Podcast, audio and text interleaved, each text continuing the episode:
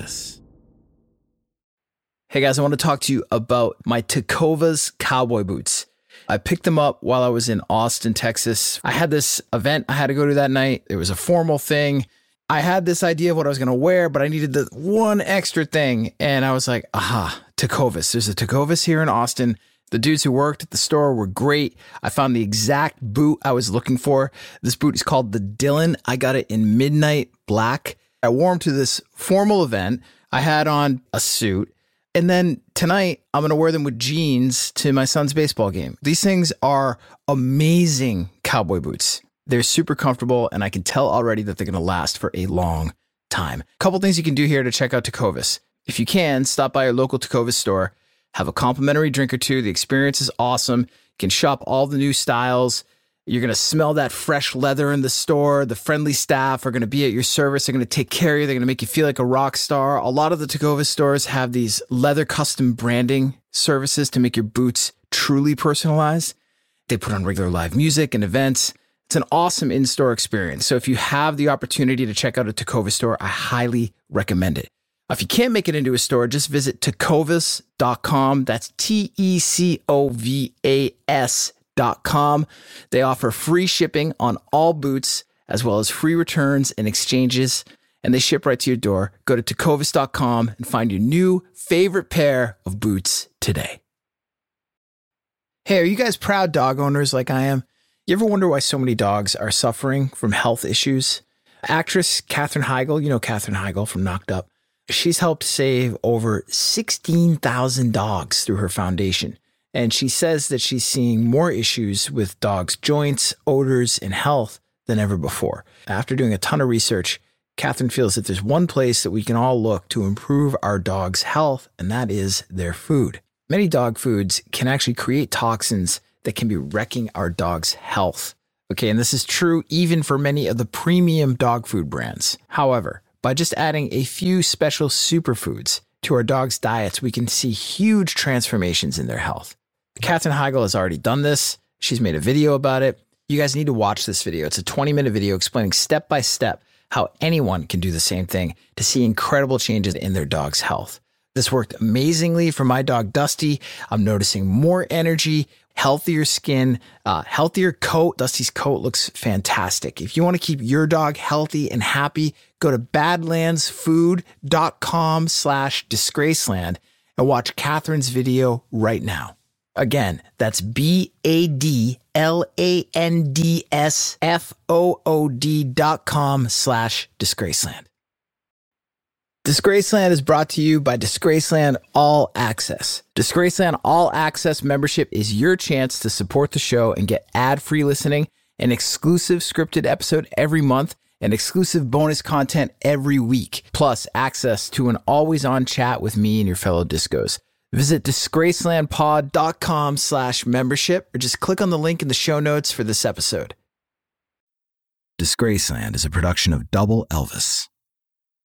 The stories about Mariah Carey are insane. Her sister drugged her and pimped her out when she was only 12 years old. Her first husband hired not one, but two security guards to follow her every move. Then he held her at knife point, well, a butter knife in front of his friends. She lived under a microscope in a mansion full of hidden cameras and recording devices. A squadron of armed guards patrolled her home. That same squadron almost shot her colleagues when she disappeared for a 30-minute joyride. But even when she endured an oppressive home life, no one could imprison the decade-defining five-octave voice of Mariah Carey. She wrote countless number-one albums and number-one singles while essentially in lockdown, including that undying harbinger of holiday joy that starts playing the moment your Thanksgiving leftovers hit the freezer. I'm talking, of course, about All I Want for Christmas Is You, because under any circumstances, Mariah Carey made great music.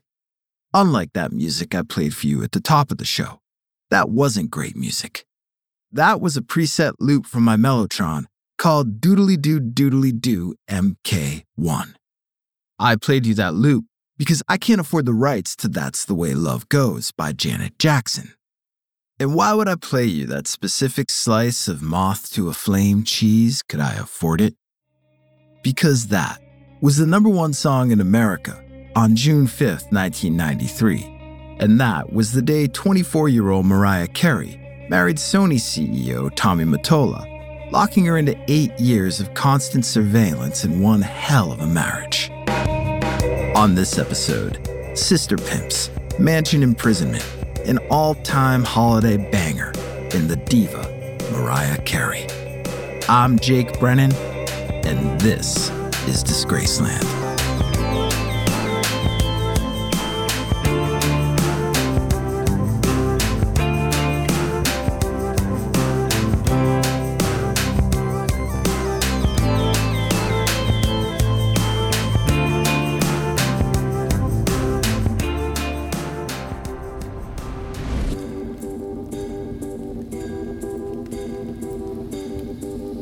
Mariah Carey tells us every year that she doesn't want a lot for Christmas.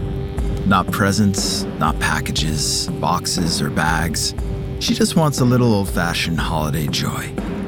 That feeling you get when you hear Nat King Cole sing about chestnuts and open fires, or when you take the first bite of a warm sugar cookie, fresh out of the oven. Every year, like clockwork, Mariah's ubiquitous holiday hit reminds us that all she wants for Christmas is you. Nothing else. And every year, we believe her. But on this particular Christmas, Mariah Carey had so much more. If Santa's workshop is in the North Pole, his secret second home is a ski chalet in Aspen, Colorado, aka Mariah Carey's holiday house. Every room in the chalet looks like a Norman Rockwell painting. 2 Christmas trees glow in the windows. One sparkles with homemade ornaments and family photos, and the other is decorated with butterflies and cherubs. Snow angels and sleigh tracks dimpled the fresh coat of snow outside. Inside, rich scents waft through the halls. Stuffed shells, linguine with white clam sauce, cocoa, cookies, and decadent cakes. This is Martha Stewart-level hosting on your Italian grandma's pep pill stash. The ultimate winter wonderland for the woman who owns Christmas like no one else, especially today.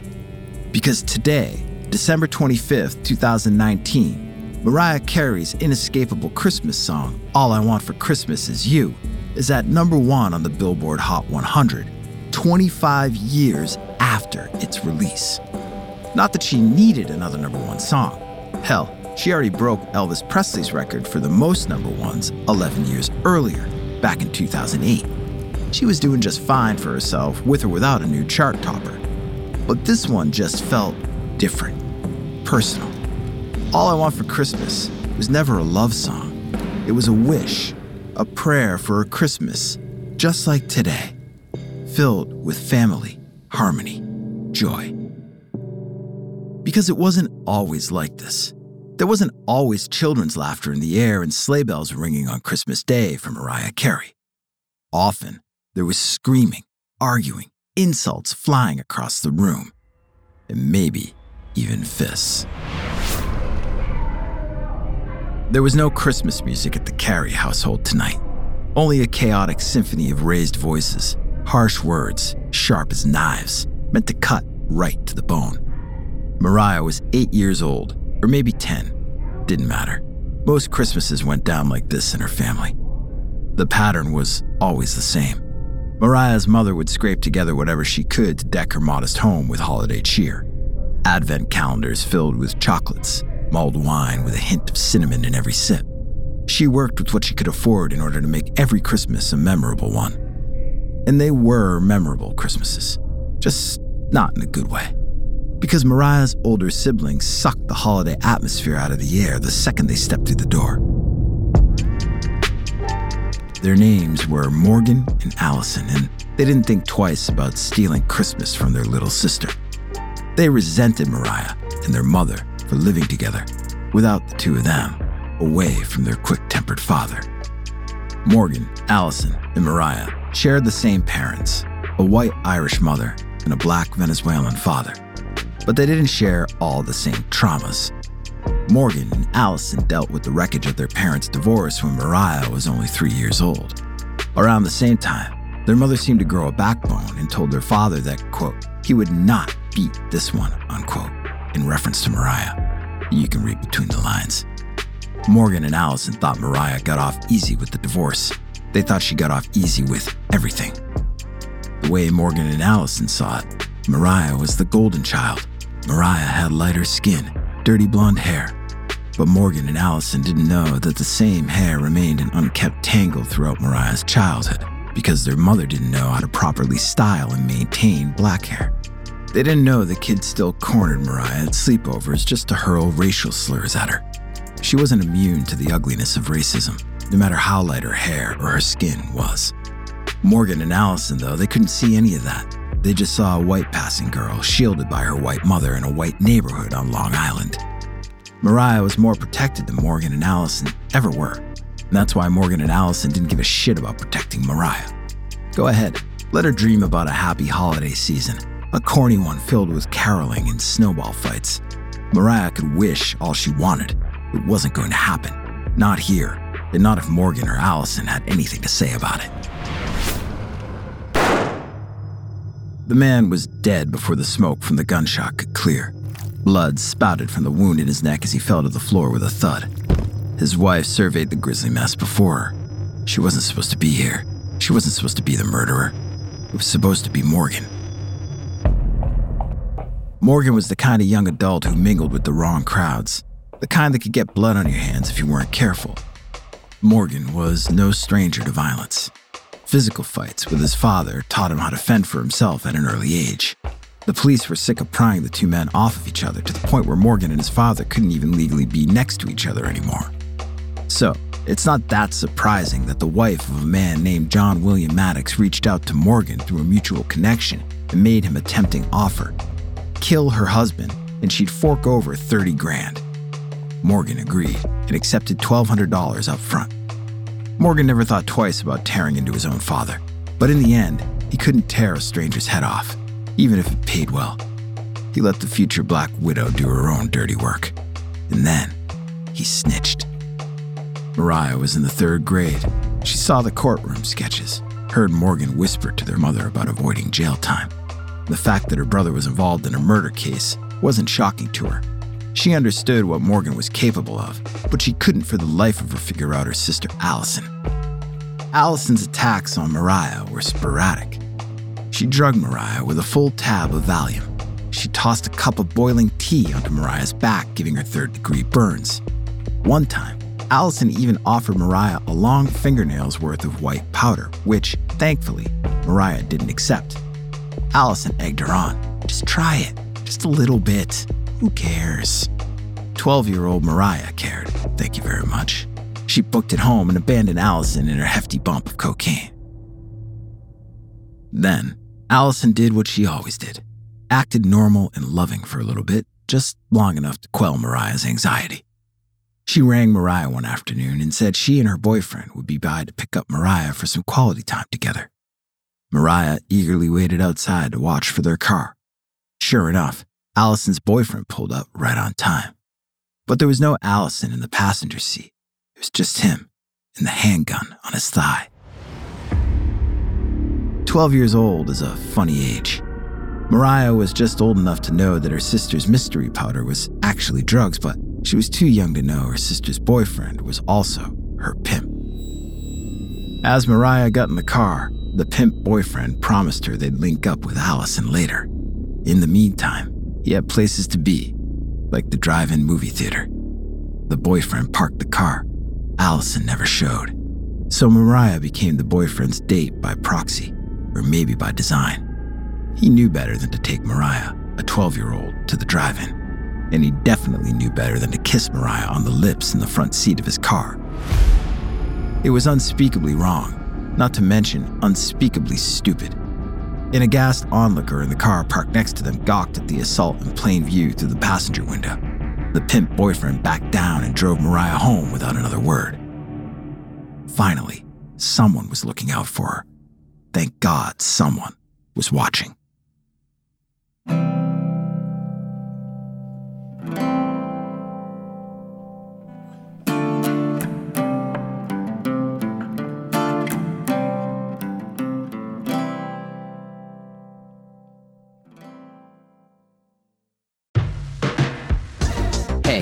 Do you love bad movies?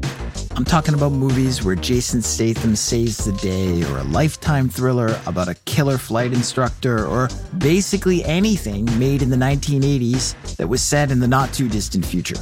Now, if all of that seems up your alley, then you are going to love the podcast, How Did This Get Made? I've been listening to this podcast, it seems like for forever, and I keep going back to it because it is hysterical. Every episode, comedians Paul Scheer, June Diane Raphael, and Jason Mantoukas dissect the best, worst films ever made and their often bizarre production stories. Some of you guys are going to know Paul, June, and Jason, the hosts, from many of their appearances in films, animation, television, on stage, these improv. These guys are great comics. And they're just funny as hell. And these episodes are hysterical. They just did this episode on this cult action movie called Samurai Cop. All right, just that title alone tells you that it's going to be funny to digest, where the star of this movie, of course, is a stuntman, goes to prison after filming because they stole a Rembrandt painting at gunpoint from a church, of course. The best part of this podcast is these guys watch these movies so that you don't have to. And sometimes even they're joined by hilarious guests, Seth Rogen, Conan O'Brien. Okay, I'm not the only one who thinks this show is hysterical. What are you waiting for? Go listen to How Did This Get Made, wherever you get your podcasts. Hey, Discos, it's Jake here. Thank you so much for listening to Disgraceland. Your support truly means a lot to me, and it's because of you that my team and I are able to make this show. If you want more Disgraceland, if you want more regular interactions with me and the community of Disgraceland listeners, or if you simply want to listen to the show ad-free, go to disgracelandpod.com/membership, or just click on the link in the show notes for this episode. For just $5 a month, you can listen to every episode of Disgraceland ad-free. Plus, you'll get one brand new exclusive episode every month. You'll also get weekly unscripted bonus content, special audio collections, and early access to merch and events. There are two ways that you can support the show and become a member at disgracelandpod.com/membership. You can sign up using Patreon and listen to the show ad-free on Apple, Spotify, and most other major podcast platforms. And Patreon members also get access to all the other perks of membership and an always-on chat where I'll be interacting with you and diving deeper into the world of Disgraceland. But maybe you're currently an Apple Podcast subscription listener and you want to just tap into all the bonus audio content and ad-free listening that we're offering. We're also offering this membership as a premium channel on Apple Podcasts. However you choose to join, all you got to do is go to disgracelandpod.com/membership. Support the show for just $5 a month, $5, or sign up for an annual plan and get 2 months free. Come join me and your fellow discos at Disgraceland All Access by visiting disgracelandpod.com/membership.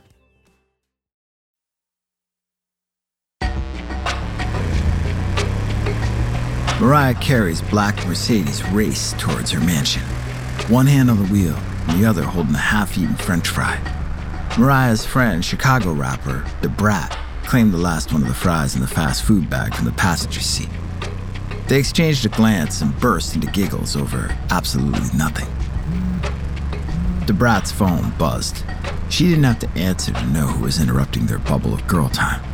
It was Jermaine, who was back at Mariah's home recording studio with the girl group Escape. He was blowing up Da Brat's phone every 5 minutes. Jermaine Dupri wasn't the kind of guy to crack down on a 30-minute break when it was time to record a new collaboration.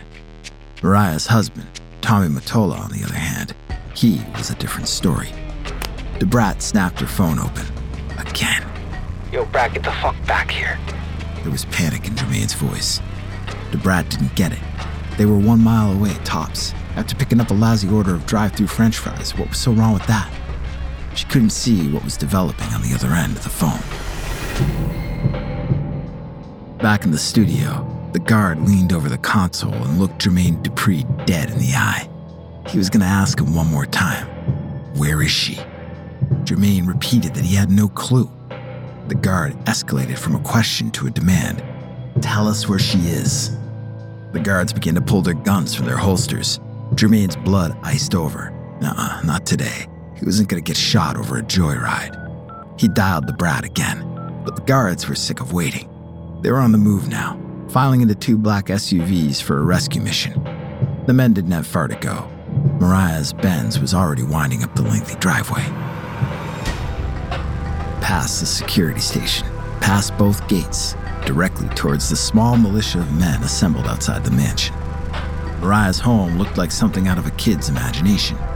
The Georgian-style mansion sprawled across a whopping 22,000 square feet. French windows punctuated its timeless red brick exterior, staggering double-stacked chimneys on the roof, two gazebos, one for each pond in the backyard, separating Mariah from her neighbors, fashion designer Ralph Lauren and film producer Stanley Jaffe. It was a vision straight out of a picture book, like a fairy godmother dropped a castle in upstate New York. Mariah called it Storybook Manor. Her extravagant hamlet was nestled in Bedford, New York, 40 miles outside of Manhattan. Out here, New York City was just a concept. There were so many things to do at Storybook Manor that Mariah and her husband Tommy barely needed to leave the estate. And that's exactly how Tommy liked it. Thing is, Tommy wasn't just Mariah's husband. He was her boss, too. He was the CEO of Sony Music Entertainment and a bigwig at Columbia Records, one of Sony's main record labels. In 1988, Tommy signed Mariah to Columbia Records and proceeded to pump Sony's flush budget into her debut album. Sony forked over $800,000 just to produce the record, another $1 million for marketing and promotion. Tommy topped it off with another $500,000 to remake one of Mariah's music videos. He didn't flinch at the frightening amount of zeros it took to roll out Mariah's self-titled debut. Everything in Tommy's world was big by design. Big security measures, big Glock in his briefcase, big chauffeurs driving big armored limousines. The acts he worked with were even bigger. To his credit, Tommy kickstarted the careers of some of music history's biggest names, starting with Hall & Oates.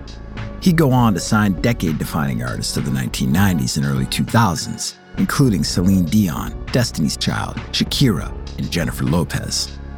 When artists said yes to Tommy Mottola, they won big.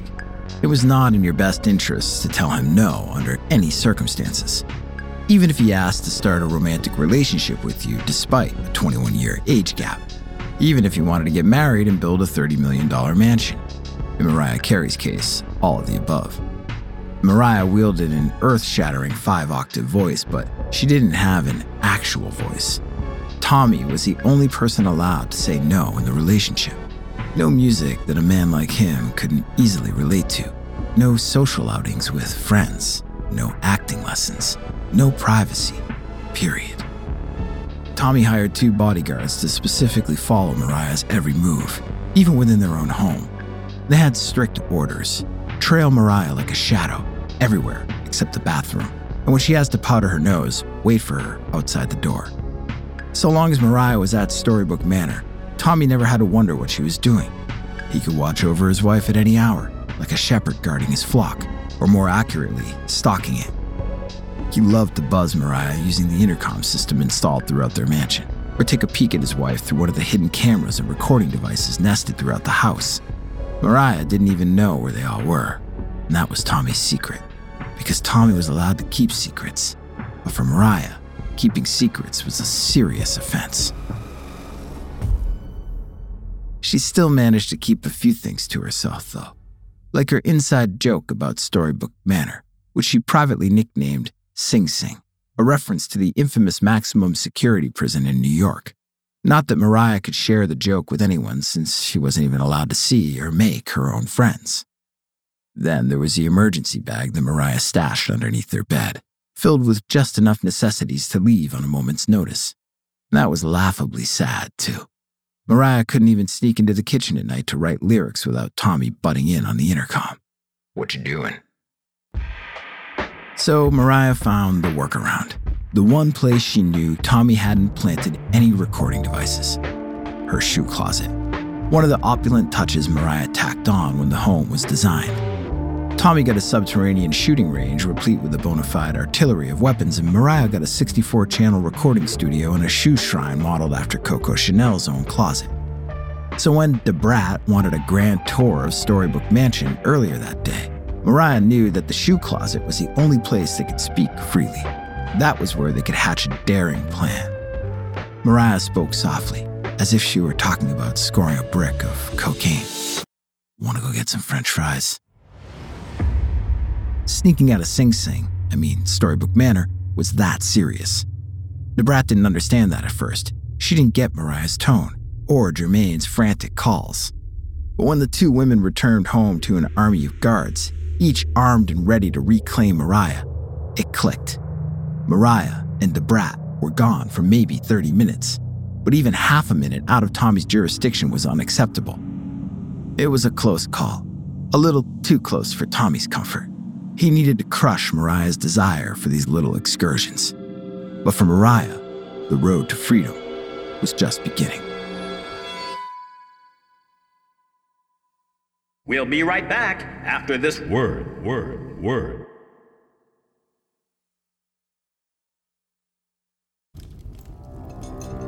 She felt the cold metal dig into her cheek. Her mouth went dry. She didn't dare breathe, let alone shift an inch in her seat. She just stared at the fireplace in front of her, careful not to let her gaze wander. Not over to Tommy, not to his colleagues gathered at the dinner table. The nerves in her face prickled with fear. She could feel the metal warming against her cheek now. The situation was inevitable. Frankly, it was amazing that Tommy hadn't cornered her sooner.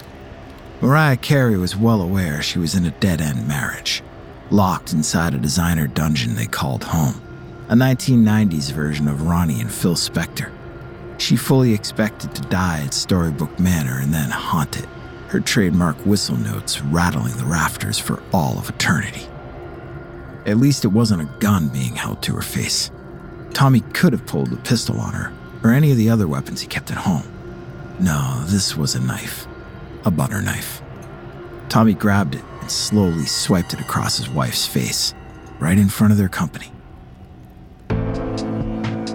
Tommy could sense a breakup was on the horizon, and he wasn't the one doing the dumping, so he started making concessions to smooth things over.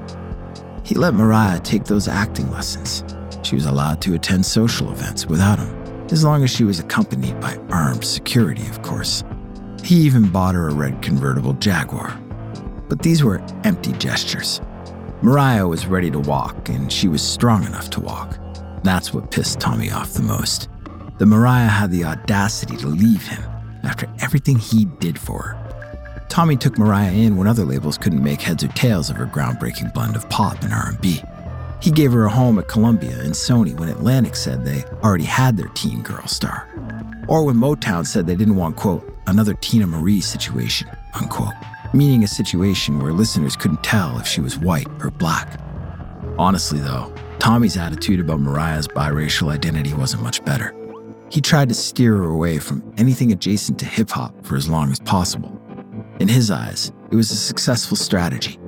Mariah's self-titled debut album went to #1 in 1990 on the Billboard Hot 200. It remained there for 11 consecutive weeks. Mariah maintained a stranglehold on the top of the Billboard Hot 100 too, bagging 4 back-to-back #1 singles with the iconic rollout of Fantasy, Always Be My Baby, Honey, and My All between 1995 and 1998. Fantasy actually debuted at #1, an unprecedented feat in Billboard history for a female solo act. Tommy even convinced Mariah to make a hit Christmas album at the time when original holiday music took a backseat to the same old Bing Crosby jingles. Tommy did all that for Mariah. Or maybe Mariah did all that for Tommy. Maybe Tommy had it all backwards. Mariah was the one who wrote all these genre-defying hits. She curated a sound that was mature for teen pop, yet too danceable to be dismissed as easy listening. Tommy had a little saying, "You do what you do and I'll do my magic." But Mariah didn't need magic when she had talent in spades. And deep down, perhaps Tommy knew it too. Back at the dinner table, in front of the guests, Tommy drew the moment out, let Mariah sweat with the knife pressed to her cheek. He flexed what little power he still held over her. Their colleagues didn't tell Tommy to knock it off. Just like everyone else in Mariah's life, too scared to say anything. People who worked with Tommy Mottola knew about the poorly concealed wrath that simmered just below his cool facade, ready to boil over at any moment. Saying no to Tommy Mottola never worked out well for anyone. And then again, Mariah's reward for saying yes to Tommy for 8+ years was a knife digging into her face. she officially had nothing left to lose. After that night, she used her 5-octave voice to make one of the biggest moves of her career. She said no. No to constant surveillance. No to sleeping with a getaway bag under her bed. No to public humiliation and fearing her own husband. Mariah Carey filed for divorce in 1997 and started chatting up labels who could buy her out of her contract with Columbia. Virgin Records stepped up to the plate with a $100 million deal. So long, Sony, and sayonara, Sing Sing. As of 2001, Mariah Carey was free of Tommy Mottola as both a boss and a beau. Or so she thought. In reality, nothing was ever that simple. Because you don't just leave Tommy Mottola.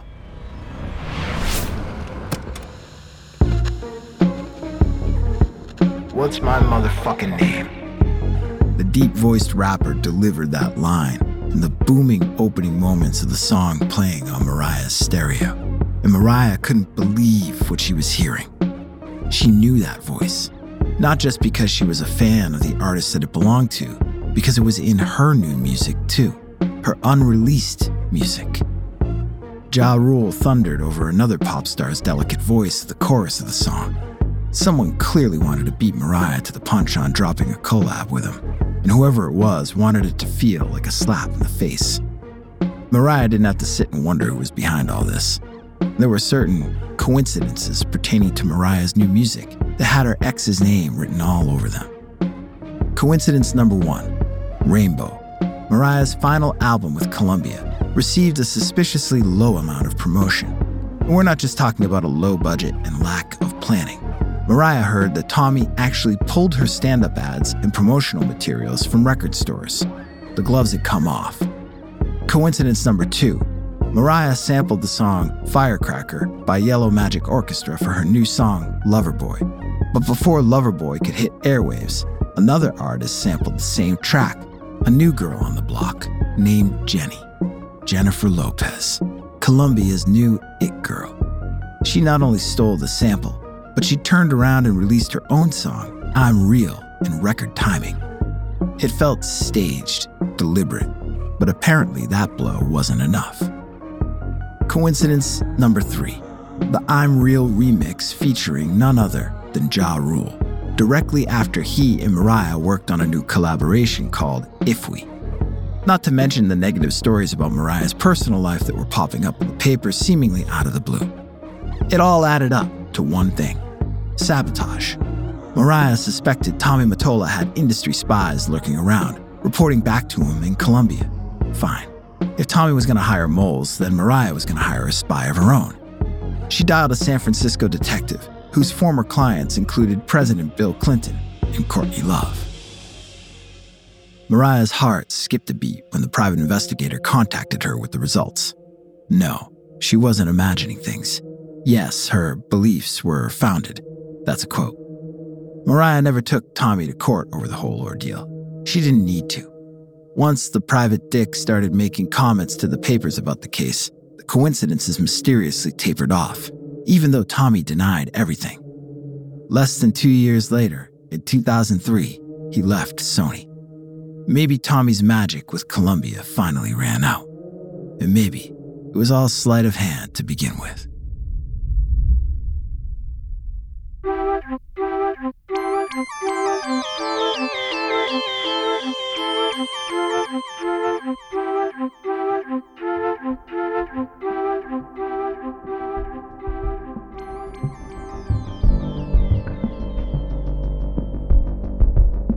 The men reviewed the plan one more time. This property was more complicated than their usual hits. 4.2 acres of land, nearly 13,000 square feet of mansion, 9 bedrooms, 13 bathrooms, unlimited potential for looting, but also unlimited potential for failure. This robbery would be a big one if they could pull it off. Bigger than robbing the rapper Gunna or any of the airhead social media influencers they targeted in the past. Even bigger than stealing from players for the Atlanta Falcons and the Atlanta United. The so-called drug-rich gang pulled off those burglaries without even cracking a Gatorade. They were efficient, slick. Their members had been swiping from homes in the Atlanta area for years. Their men marked themselves with hats and chains branded with the letters RX. One of the men got those letters inked on his face. They flaunted their affiliation the way celebrities cloaked themselves in Louis Vuitton's LV logo and Gucci's signature interlocking G's. Drug-rich membership was something to be coveted. Nothing intimidated their men. Not luxury carjacking, not armed home invasions, not even committing false imprisonment and holding a 16-year-old girl hostage, killing time while the other men made off with their family's Beamer and Mercedes. Drug-rich took care of business. The gang had ways of keeping pesky tenants in their place if they interfered with a burglary. It was nothing to force someone out of the shower at gunpoint, even less to fire in the direction of a family member lingering at home. And if the threat of bullets didn't keep nuisances out of the way, the drug-rich gang had more inventive ways of securing the bag, like tying up an unlucky homeowner with a makeshift dog leash and walking him on all fours until the job was done. But the gang didn't have to worry about anything like that today. The owner of the targeted estate wouldn't be home. She made that clear on Instagram with posts from the BET Awards in Los Angeles. She shared a photo of her goddess-like figure wrapped in a luxurious black Dolce & Gabbana dress that cascaded into a gold train. The estate's owner had a taste for extravagance that was unmatched. Legend had it that she even had a room in her house just for shoes. That's how the drug-rich gang knew that they'd have plenty of clothes to choose from at Mariah Carey's house. On June 27, 2022, the gang sent 3 men for the task. Just enough hands to carry a serious amount of loot. They crept across the estate's sprawling acreage. Broke down the back door with brute force, guns on their hips, bags in their hands to fill with clothes and shoes. The gang left all electronics in their place. This trip was all about the designer drip. Later, the men left as quietly as they entered, the bags over their shoulders bulging with bling. It was just like Christmas. It was that time on December 25th when everyone's Christmas fever started to wind down. Signs of a successful holiday were scattered around Mariah's ski chalet. Empty cups of cocoa and eggnog, shredded wrapping paper overflowing from trash cans, a seasonal playlist on low volume but still humming in the background. All I Want for Christmas Is You was naturally tossed into the mix, which was 100% appropriate. On Christmas Eve 2022, All I Want for Christmas Is You crushed the record for single-day streams on Spotify's global charts with over 21.2 million spins. It was just as true with 2022 as it had been in 1994. Mariah Carey owned Christmas. But owning Christmas doesn't come from streams and record stores. For Mariah Carey, it meant a little bit more. It meant making her own security in her happy place when no one was protecting her, or someone was protecting her too much. The September burglary at her Atlanta home was behind her by now. Mariah put the estate on the market that fall. The drug-rich gang invasion had shattered her sense of safety, so she moved out and she moved on. It wasn't the first luxurious mansion she had to walk away from, and it might not even be the last. But she'd leave all over again if she had to. Because Mariah knew that the real luxury was finding security, even if it meant walking away from the people who claimed to love her, even if she had to make her own sense of peace and preserve it in a Christmas song. And no sibling, no husband, no burglary could take that away from Mariah Carey. I'm Jake Brennan, and this is Disgraceland.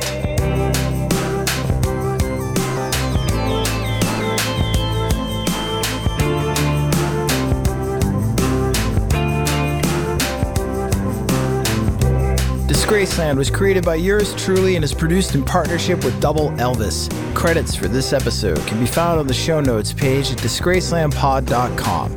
If you're listening as a Disgraceland All Access member, thank you for supporting the show. We really appreciate it.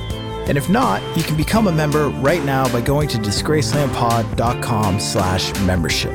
Members can listen to every episode of Disgraceland ad-free. Plus, you'll get one brand new exclusive episode every month, weekly unscripted bonus episodes, special audio collections, and early access to merchandise and events. Visit disgracelandpod.com/membership for details. Rate and review the show and follow us on Instagram, TikTok, Twitter, and Facebook at DisgracelandPod and on YouTube at youtube.com/@DisgracelandPod. Rock-a-rolla.